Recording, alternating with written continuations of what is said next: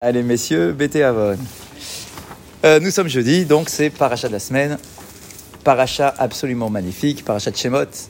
On commence donc euh, le deuxième livre de la, de la Torah triste, cette semaine. Triste en même temps, mais il y a la délivrance qui arrive très vite. suite, j'ai Donc finalement, on plonge pas, on plonge pas longtemps, on va dire dans le texte. On plonge pas longtemps dans l'esclavage. Ah oui, c'est certain. C'est le début de l'esclavage, mais dans le texte, dans le texte, je parle. hein. Dans le texte, ça prend pas beaucoup de place. Hein Début et la fin. Euh, parce que le, le livre de, de Shemot, c'est le livre de la Géoula, c'est le livre de la, de la délivrance. Euh, D'accord Donc, du coup, euh, très rapidement dans le texte, dès le deuxième chapitre, hop, il y a tout de suite la naissance de Moshe, et très très vite, d'accord, il se retrouve à être désigné comme étant le libérateur du peuple d'Israël. Ça va, ça va très très vite. Donc, Pourquoi on appelle cette paracha les, les noms? Parce qu'en réalité, alors c'est le bah, début de la paracha, d'accord. Parce que c'est l'identité, les noms, c'est l'identité. D'accord. Le nom, c'est l'identité d'une personne. Donc en fait, si on a pu garder, euh, si on a pu mériter notre, notre délivrance, c'est parce qu'on a préservé nos noms. D'accord Ça fait partie des choses qu'on a préservées en Égypte, bah, alors qu'on a perdu énormément de choses, mais au moins nos noms, on les a gardés. D'accord Et donc du coup, c'est pour ça que Shemot s'appelle Shemot par rapport aux noms qui sont emblématiques du, euh, du peuple d'Israël. Euh, alors ce que je vous propose aujourd'hui, c'est un enseignement assez, euh, assez intéressant qui nous dit la chose suivante.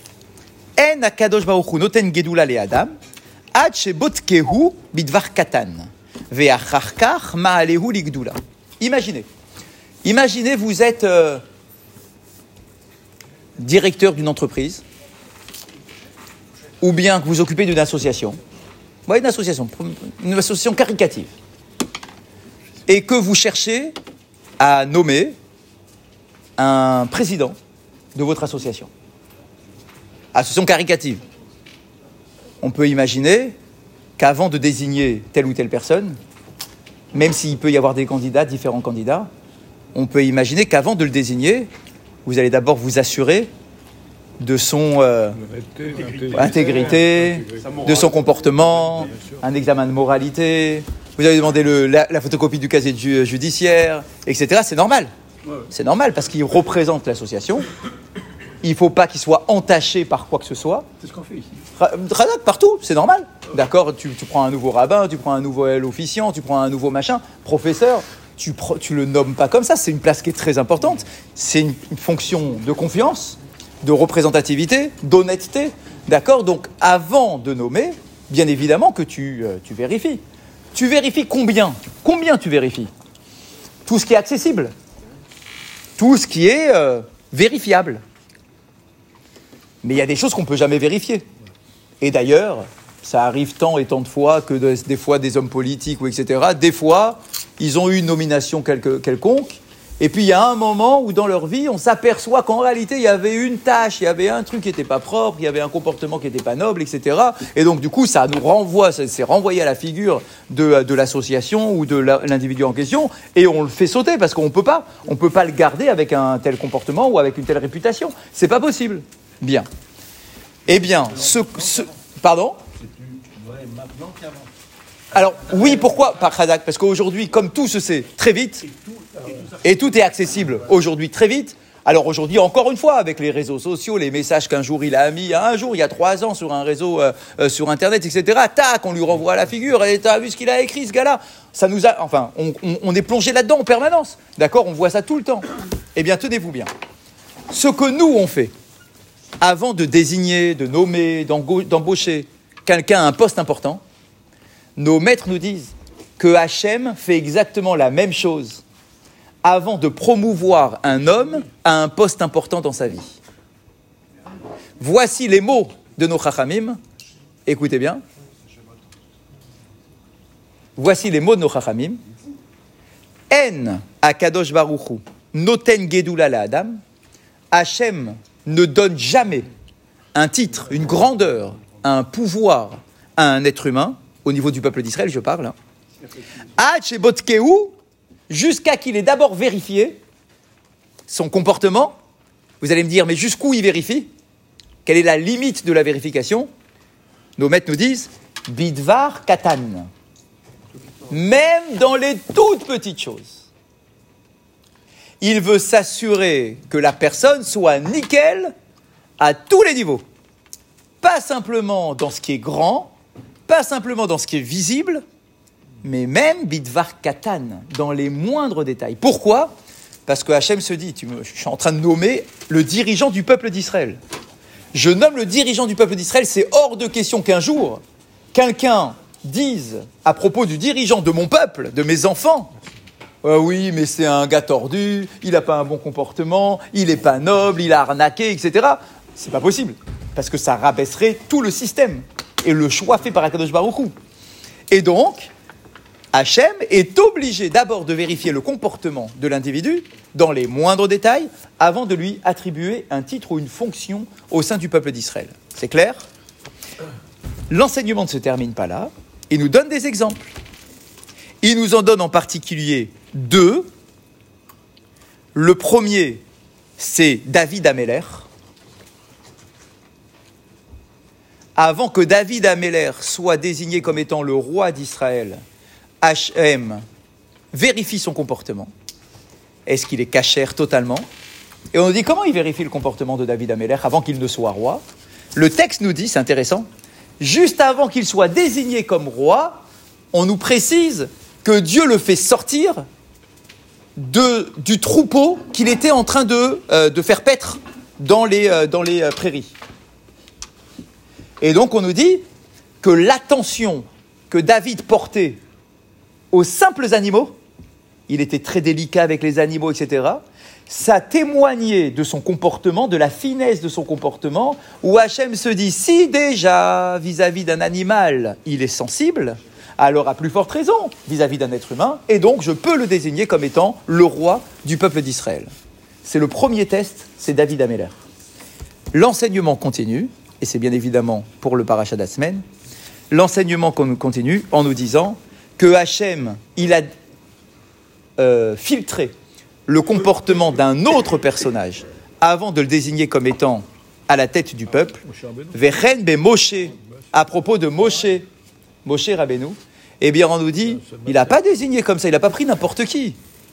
D'abord il a testé, d'abord il a vérifié son comportement dans les moindres détails, et ensuite il a nommé. Mais bon, enfin, mon cher Benoît était déjà né avec cette aura Ah, deux minutes, deux minutes, deux minutes, deux minutes. Il a quand même pu. Il ne suffit pas pour défendre. Oui. d'avoir une aura que tu portes en toi à ta naissance, une neshama exceptionnelle, encore faut-il aller au bout de ton potentiel. Que tu aies un potentiel, c'est une chose. Ah, Mais le potentiel, il n'est pas juste. Ah. Parce que c'est pas, il y a- la chose la moins juste qu'il y a sur Terre, c'est bien notre potentiel. Parce que euh, le maître nous dit qu'à notre naissance, on a tous un potentiel différent. Et ça, c'est absolument pas juste. Il n'y a rien de juste là-dedans. Lui, il a peut-être un très grand potentiel. L'autre, rien. Ah, et pourquoi? Et c'est pas juste? Bah ouais, c'est comme ça. Ça dépend de quoi? De ta neshama. Ça dépend de quoi exactement? Il y a différents réservoirs de neshamot. Chaque neshama, il a un- elle a un potentiel différent. Hachem, quand il décide, c'est lui qui décide. C'est complètement euh, euh, arbitraire, aléatoire. Non, aléatoire, non, mais arbitraire. Euh, Hachem prend une neshama et hop, il l'envoie dans un corps. Une autre, il l'envoie dans un autre corps. Ah ouais, mais attends, mais celle-là, c'est une neshama qui est incroyable, c'est la neshama de Moshe Rabbeinu, et l'autre, c'est la neshama de, de Bilam Aracha. C'est pas juste. Oui, c'est comme ça, c'est pas juste. Il y a des mérites, il y a des machins, mais il n'y a rien qui le justifie sur le comportement du bébé. Rien. Mais c'est comme ça. Donc, que Moshe, il ait une neshama exceptionnelle à sa naissance, c'est une chose. Mais il y en a d'autres qui avaient des neshamot exceptionnelles à leur naissance. Mais qui, pour autant, n'ont pas exploité leur, leur, leur potentiel. J'ai donné l'exemple de Bilam. Bilam, on nous dit qu'il avait la même neshama, le même potentiel que Moshe Rabbeinu. Mais il n'a pas exploité. Ou plutôt, il a exploité dans le mal. Esav, il avait le même potentiel que Yaakov. Mais il n'a pas exploité son potentiel. Ou plutôt dans le mal. D'accord Donc, qu'il ait une aura à sa naissance Bien évidemment que oui. Mais encore fallait-il. Attends, je- ça- Dieu me dit, ça me suffit pas. Moi, je veux voir comment il se comporte. Que je lui ai donné une grande neshama, c'est une chose. Mais qu'est-ce qu'il en a fait de sa neshama Est-ce qu'il est resté enfermé dans, son, dans, le, palais du, euh, dans le palais du roi? Est-ce qu'il s'est euh, senti concerné par la vie du peuple, etc. Je veux voir, moi, comment il se comporte. Donc, Hachem ne nomme un homme à une place importante uniquement s'il a d'abord vérifié s'il le mérite. Oui. pense que c'est une image, le fait de dire qu'Hachem vérifie. Bien Il a évidemment. quand même la connaissance. Bien, bien évidemment. Mais ça veut dire quoi, vérifie? Ça veut dire qu'il attend, il ne, il ne mise pas sur un potentiel. Il ne mise pas sur un potentiel. Il mise uniquement lorsqu'il y a eu un comportement qui est sorti, pas sur un potentiel. C'est exactement ce qu'on dit sur Abraham Avinu, messieurs, dans la fila de tous les jours. Tous les jours. On nous dit Asher Bacharta Bavram, tu as choisi Abraham, c'est-à-dire de manière arbitraire, aléatoire, tu as choisi une neshama exceptionnelle que tu as donnée à Abraham, tu as choisi, mais la suite, Umatsata et levavo. Et il s'est avéré par son comportement que ça a confirmé le choix que tu avais fait au préalable. Tu vas dire, bah, Hachem, il sait tout à l'avance. Oui, ok. Mais il fallait encore une fois que le libre arbitre de l'être humain puisse s'exprimer et qu'il aille au bout de son potentiel. Exactement. Donc, pour revenir à notre, euh, de ce qu'on dit, Moshe Rabbeinu, tu te rends compte Il va être désigné par Dieu pour diriger le peuple d'Israël, pour recevoir la Torah, pour nous faire sortir d'Égypte, pour traverser la mer, pour nous faire descendre la, la, la, la, la manne du ciel, etc. Oh, tu crois qu'il va donner ça à n'importe qui? Juste parce qu'il a un potentiel? Pas du tout. Il attend d'abord de vérifier dans les moindres détails. Comme David Améler. Et en quoi il a vérifié? Donne-moi une preuve qu'il a vérifié pour David, pour Moshe Rabbeinu, puisque c'est notre sujet. Pour Moshe, donne-moi aussi une preuve. Ben, le midrash continue, hein, en nous disant de manière claire Moshe. C'est toujours pareil. Pour nous, peuple d'Israël, le référent de comportement raffiné, on le voit chez les bergers. Chez les bergers. Si tu t'occupes convenablement d'un animal, c'est que tu es à même à t'occuper d'un être humain. Mieux que ça, on connaît tous la suite de ce midrash-là, et maintenant vous le comprenez, vous le reconstruisez comme il se doit. On raconte tous que quand Moshe il s'occupait du troupeau de Yitro, qu'il y a un moment où il y a un animal qui s'est enfui. Moshe au début, il a commencé à lui courir derrière pour pas les laisser fuir. Et là, il a découvert. Et il a découvert que cet animal, finalement, il avait trouvé un petit, une petite source d'eau et qu'il était en train de, de s'abreuver à la source d'eau. Et Moshe, on met les, bouches dans la- les mots dans la bouche de Moshe, qui dit à cet animal euh, Ah, j'avais pas compris que tu avais soif, je suis désolé, je me suis pas bien, suffisamment bien occupé de toi. Donc je sens que tu as soif et que tu es fatigué, donc du coup, parce que si tu as soif, c'est que tu étais fatigué.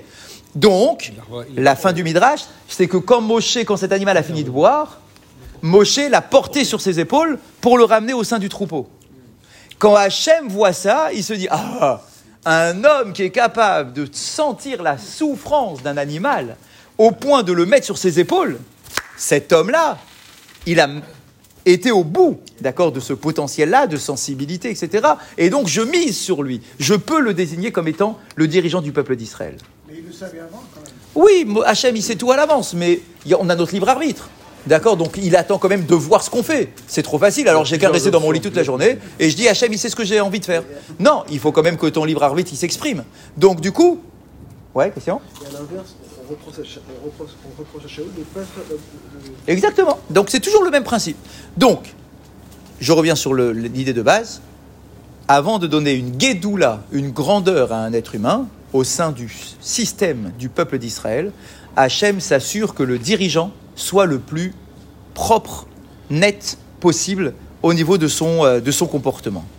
Et donc on nous dit, même Moshe, donc, même Moshe, il a été en quelque sorte testé. Exactement. Maintenant, on peut dire, mais attends, attends, attends, attends. Tu me dis que le test, l'examen en question, c'est de savoir comment il se comporte avec un animal Mais attends, mais Moshe, il a fait des choses bien plus grandes que ça quand même, qui sont beaucoup plus impressionnantes. Il y a une guédoula de Moshe, un koar, une force, une énergie de Moshe Rabbeinu, qui est plus noble que d'aller courir derrière un mouton qui s'est perdu.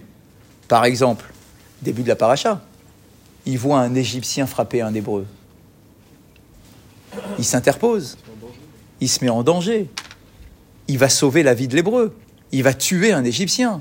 Mais comprenez bien qu'à l'époque, tuer un Égyptien, c'est se mettre en danger de mort, parce que personne ne touche à un cheveu d'un Égyptien, surtout désigné par le pharaon pour diriger les travaux de construction des esclaves, etc. D'accord Donc, attends, tu veux savoir si Moshe c'est un homme courageux pour diriger le peuple d'Israël? Ah, Voilà, ça, c'est- du courage. D'accord Ça, c'est un tempérament qui, trempé, d'accord, qui me dit que Moshe est truc. Merci. La suite. Ensuite, il va s'interposer entre deux Hébreux qui vont se disputer.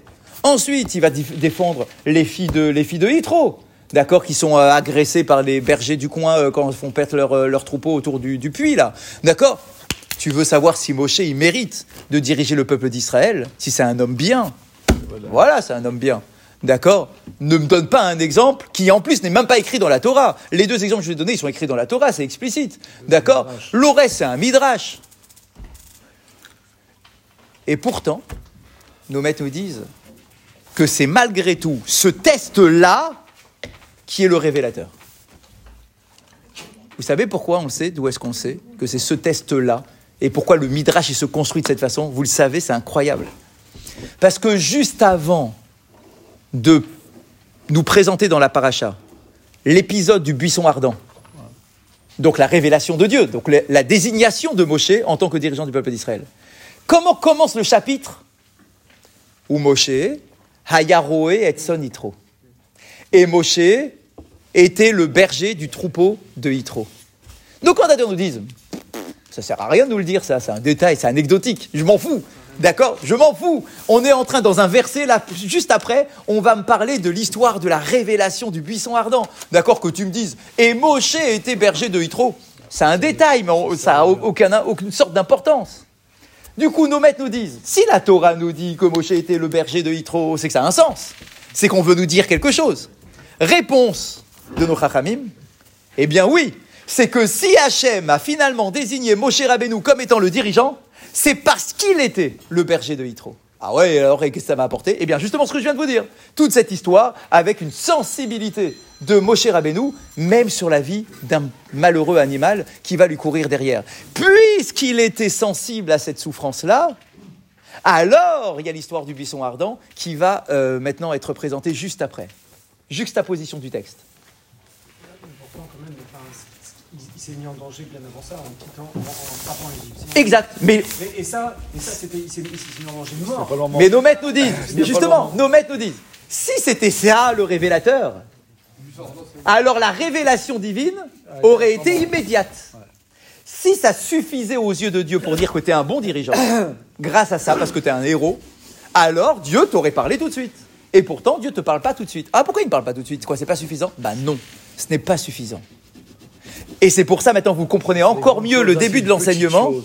Hachem ne nomme un homme à une place importante au sein du peuple d'Israël uniquement s'il l'a vérifié dans les petits gestes, pas dans les grands gestes. Les grands gestes, c'est Moshe héros. Ça me suffit pas. Je veux savoir qu'est-ce que tu fais dans les petits moments. C'est incroyable. Alors, Hazak. Et donc la suite, ça, ça, on peut en parler pendant une heure. hein. Mais c'est incroyable, quand j'ai vu ça, je voulais absolument vous le transmettre. On me dit, mais pourquoi pas les grands gestes? C'est c'est quand, même, eh, c'est quand même plus impressionnant. Tu mets quoi sur ta carte de visite? Tu dis que tu as tué un Égyptien. Tu dis que tu as défendu un Hébreu. Tu écris que tu as sauvé les filles de Lot, de, de Yitro.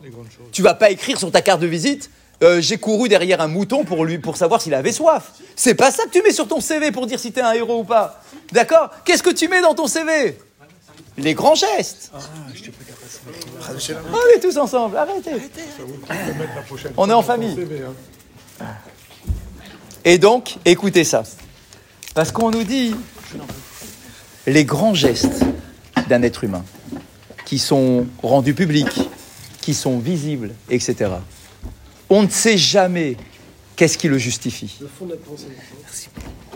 Le fond de la pensée de quelqu'un qui se sait être vu par quelqu'un d'autre, par un groupe, par une communauté, par un peuple, est-ce que c'est sincère, authentique à 1000% Est-ce qu'il n'y a pas une petite part de je me fais bien voir, je suis un héros, je vais être bien considéré, je vais être euh, aux yeux de tous les esclaves, vous vous rendez compte, tous les esclaves ont vu ce truc-là, d'accord Waouh, on va dire c'est un, c'est un gars incroyable, etc.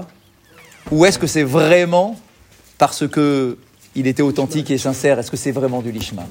Est-ce que tu en es sûr à 100% On ne peut pas l'être à 100%. Et tu vas dire, et même s'il est vraiment sûr à 100%, faire un geste héroïque une fois dans ta vie, ça peut nous être donné à nous tous. Nous tous. Même le gars le plus simple sur Terre, il peut avoir dans sa vie un geste héroïque.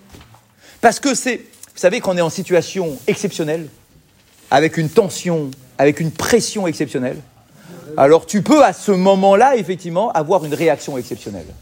Ça nous appartient à tous. On est tous capables de faire ça. Mais quand tu es seul, que personne te regarde, et que personne ne va parler de ce que tu as fait, et que même toi tu vas pas en parler parce que ça paraît complètement, anecdotique, complètement secondaire, et que ça apporte rien, et que tu vas pas l'écrire sur ton CV, et que c'est pas un geste qui demande un truc exceptionnel parce qu'il y a une pression, il y a une tension. Il y a rien. Il y a un mouton qui est parti pour aller boire de l'eau. Rien, il y a rien. Personne te voit, il y a rien à raconter. D'accord, c'est pas un truc que tu vas raconter quand tu vas rentrer à table chez ta, dans ta famille, rien, à tes amis autour d'un café, rien. C'est pas un truc exceptionnel. Tous les jours, il y a des moutons qui courent. Mais justement, justement, à Kadosh Baruchou, pour savoir à quel point l'être humain est raffiné, il attend justement ces moments-là. Ce sont des moments qui sont révélateurs. Les moments révélateurs, ce sont ceux-là. Ce ne sont pas les moments où tu es un héros. Alors attention, ça ne signifie pas que le héros, il n'a pas sa récompense. Le héros, il a aussi sa récompense. Hachem, il ne, il ne prive la récompense de personne. Bien sûr que tu as une grande récompense, tu as sauvé la vie de quelqu'un. Mais là, ici, c'est pas ça le sujet. Le sujet, c'est pas de savoir si tu mérites une récompense. Le sujet, c'est de savoir est-ce que je te désigne comme étant le dirigeant du peuple d'Israël. Et là, je ne rigole pas sur le choix. Je veux quelqu'un qui soit raffiné. Je veux pas un héros. Et d'ailleurs, dans le cours de ce matin, j'ai dit, Moshe, c'est l'anti-héros. C'est l'anti-héros dans tous les domaines. C'est l'anti-héros. Il n'est pas à l'aise pour parler, il ne veut pas diriger, etc. C'est l'anti-héros. Mais Akash Baruch justement, c'est ça qui le retient pour désigner le, peuple- le- le dirigeant du peuple Alors, d'Israël. ces petits gestes, est-ce qu'il ne faut, pas les- il faut pas les ajouter aux grands gestes parce que c'est, euh, Alors bien évidemment, alors alors bien évidemment, de- de- de- bien évidemment qu'il y a aussi les grands gestes et que le fait que Moshe il ait tué un Égyptien, c'est un grand geste, etc. Mais en réalité, si tu as des petits gestes, on peut être persuadé que tu en arriveras à avoir des grands gestes. Parce que si tu es suffisamment raffiné pour te... Ben non, les grands gestes ne témoignent absolument pas que tu sois raffiné dans les petits détails. Absolument pas. Parce que un gars, c'est un héros un jour, mais qui me dit qu'il se comporte bien? Euh, plus, plus. Parce que si dans les moindres, mais si, parce que euh, Meyer, si déjà dans les moindres détails tu es rigoureux, alors des- les grands- dans les grands gestes tu seras à plus, à plus forte raison rigoureux. À plus forte- Ah, être capable c'est encore autre chose. Mais c'est pas nécessairement ce que je te demande. Mais c'est pas nécessairement ce que je te demande. Mais c'est pas ce que je te demande. Moi, moi, chez- moi, Hachem, ce que j'attends de mon peuple, c'est pas nécessairement de- de mon dirigeant, c'est pas d'être un héros. C'est d'être quelqu'un de raffiné, de sensible à la souffrance de l'autre. Si tu es capable d'être sensible à la souffrance d'un animal, alors à plus forte raison, tu seras capable d'être sensible à la souffrance d'un homme. Sinon, ça veut dire que tu es complètement tordu, mais ça, c'est pas le cas. Et, et souvent, les dirigeants du peuple d'Israël sont, dans leur essence, des anti-héros. C'est pas ceux sur lesquels on aurait misé nécessairement. Regardez le choix d'Yoshua. Yoshua, c'est pas le choix le, le plus juste. Mais pourtant, c'est lui qu'on va désigner. Et ça sera le meilleur. Parce que la présence d'Akadosh Baruch Hu, il est avec, elle est avec celui qui est le plus, euh, qui est le plus raffiné. David et Shaoul, etc., etc., etc. Rémi Hanania, Ben Akashamer. Ratz Akadosh Baruch Hu, les accords d'Israël, les fichach, Irbala, Em, Trodot Shenema. Adonai Chafetz, Eman, Tzidko, Yagdil Torah, Veyadir, Mechir.